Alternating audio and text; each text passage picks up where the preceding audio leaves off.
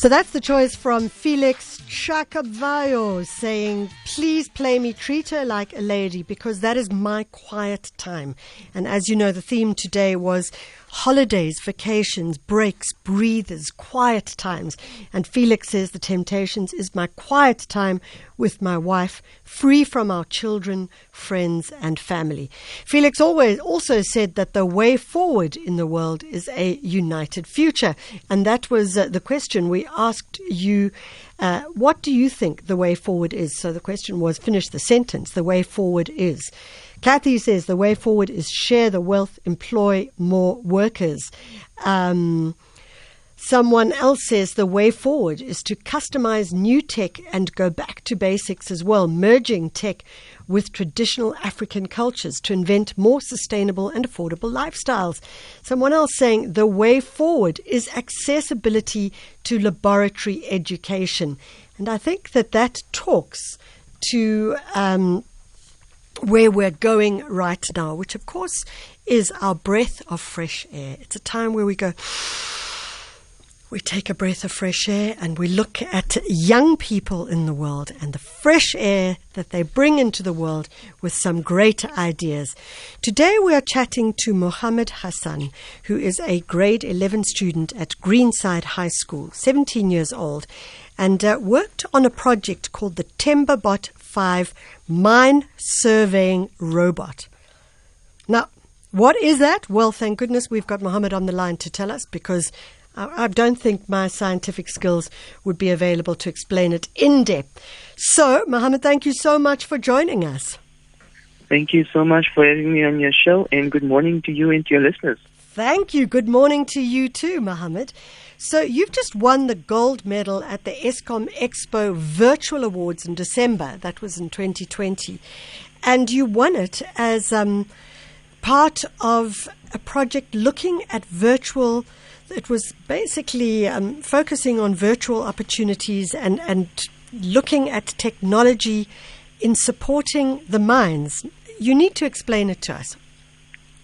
So in South African mines, there's a large amount of injuries and deaths, and these injuries and deaths are mainly caused due to rockfalls, noxious gases, or heat exhaustion from miners. Yeah. Now, in South African mines, we like to use a lot of explosives to remove rocks from underground. Yeah. However, that's extremely dangerous for miners to enter after these explosions because of the toxic fumes that are in mines. So what I did is I created a robot that goes in before these miners and surveys the area. It has multiple sensors to do this by means of detecting temperatures, humidities, carbon monoxide, acceleration, or seismic activity. One good thing to note at this point is that the robot doesn't essentially take away jobs. It assists in job retention and job creation, by means of, instead of having just one person who go down into the mine to survey the area, now you have the mine surveyor who is sitting back in the control room and controlling this robot. You then have the robotics technician who will be able to assist in fixing the robot. And then also you have to look at the manufacturing part, is how many jobs will this create in manufacturing. So, you know, Mohammed, I'm listening to you and I'm thinking, I don't know if you remember the concept. So mining in the sort of 18th century and the 19th century was very much around also, you know, people would have to go into the mines and not know whether there was gas or the like. So what they would often do is they would have that thing called the canary in the coal mine, and they would take a canary down with them. And if the canary keeled over and died, then they knew there was gas in the coal mine. But if the canary sang loudly, then they knew that essentially things were okay. And in many ways, your robot is the canary. Yeah, so as you said, it's probably like the 21st century canary that we've got going. And yeah. How did you come up with this idea? I mean, how do you guys come up with these ideas? Does your science teacher say, okay, here we go, we're going to be preparing ourselves for the Eskom Expo competition and you need to come up with an idea? How does it work? So in basis, it does work like that. Your science teacher or your school physical sciences teacher or technology teacher will say, look, guys, what we're doing is we want to enter the Eskom Expo. You all have to come up with an idea. Then from there, the Eskom Expo comes to the school and they assist learners in terms of refining the idea, in terms of getting materials, in terms of connecting them with like engineers or doctors or whatever they need. And then from there, you enter through the expo, and then you go through the different levels, which is your district level, your provincial levels, your national and then international levels in some cases. And the idea, so the idea that you wanted to work in the mines and think about that with regards to the project that you worked on, where does that come from? Do you know someone who works in the mine? Is this just an idea that you got from learning and reading and the like? So in actual fact, I don't have a close connection who works in the mines itself. Yeah. However, when I started my project and when I started robotics about 2 years back, South Africa had quite a large mining disaster that happened. Yeah. And I thought to myself, is it possible for me to somehow link up robotics and technology to make mines safer in that aspect? You know, you've mentioned that you started it 2 years back, and that does talk to how scientists and engineers and people, inventors who invent things, the time it takes, which means that you started this when you were 15, 16. Talk to us about the work that it required. So when I started about when I was 15 or 16, I started off with something really simple that was just built in sort of like an ice cream tub, if we can call it that. Yeah.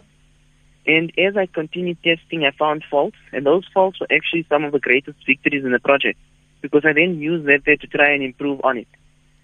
I think the biggest victory was my fourth version of the robot, which didn't work at all. However, gave me a massive insight into what exactly needed to be done for the next prototype, which is this current one, Timberbot 5.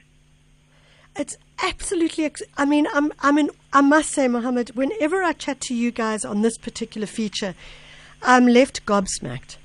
I just think, wow, the focus, the determination, and even just saying, well, some of your failures were your greatest successes, because in the iterative and the repetition of the process, you were able to figure out the flaws. And I'm in awe of that. So I want to say, well done, man. It's incredible.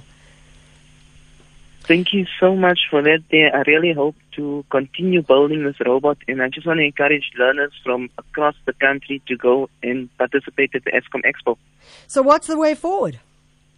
So the way forward for this project here is that I'm hoping to introduce some sort of artificial intelligence and machine learning. Yeah. And then hopefully after the third wave of the pandemic, get down into an actual mine and start testing in that uncontrolled settings. So you're going down with a hard hat, pal? Yes, I'm going to be going down with a hard hat. And I do understand that part of this is that you actually won a partial scholarship from WITS. Is that correct?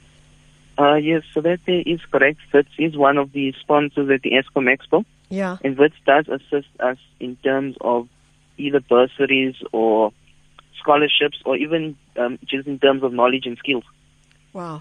Mohammed Hassen, well done. Congratulations. He's at Greenside High School, and he just won gold with his research project for a mine surveying robot. So in many ways, it's a robot which is the 21st century version of the canary in the coal mine. He won gold for it, and he also was selected to compete in the 2021 virtual Regeneron International Science and Engineering Fair. He won second prize there, which really does look exciting because it was for a chunk of money, so well done to him. And it does mean that he now has a partial scholarship from Wits University as he moves forward. These guys really do leave me in awe. I don't know about you, but like 17, and you just come up with this idea, and then you're testing. Some of the failure makes you think, okay, it's good that I saw the failure because I can iterate again and I can figure out where the gaps are. And next thing, he's going to be going down into the mines with his hard hat, and he's going to be testing that robot out to make it a safer place for anybody who has to work there. So congratulations.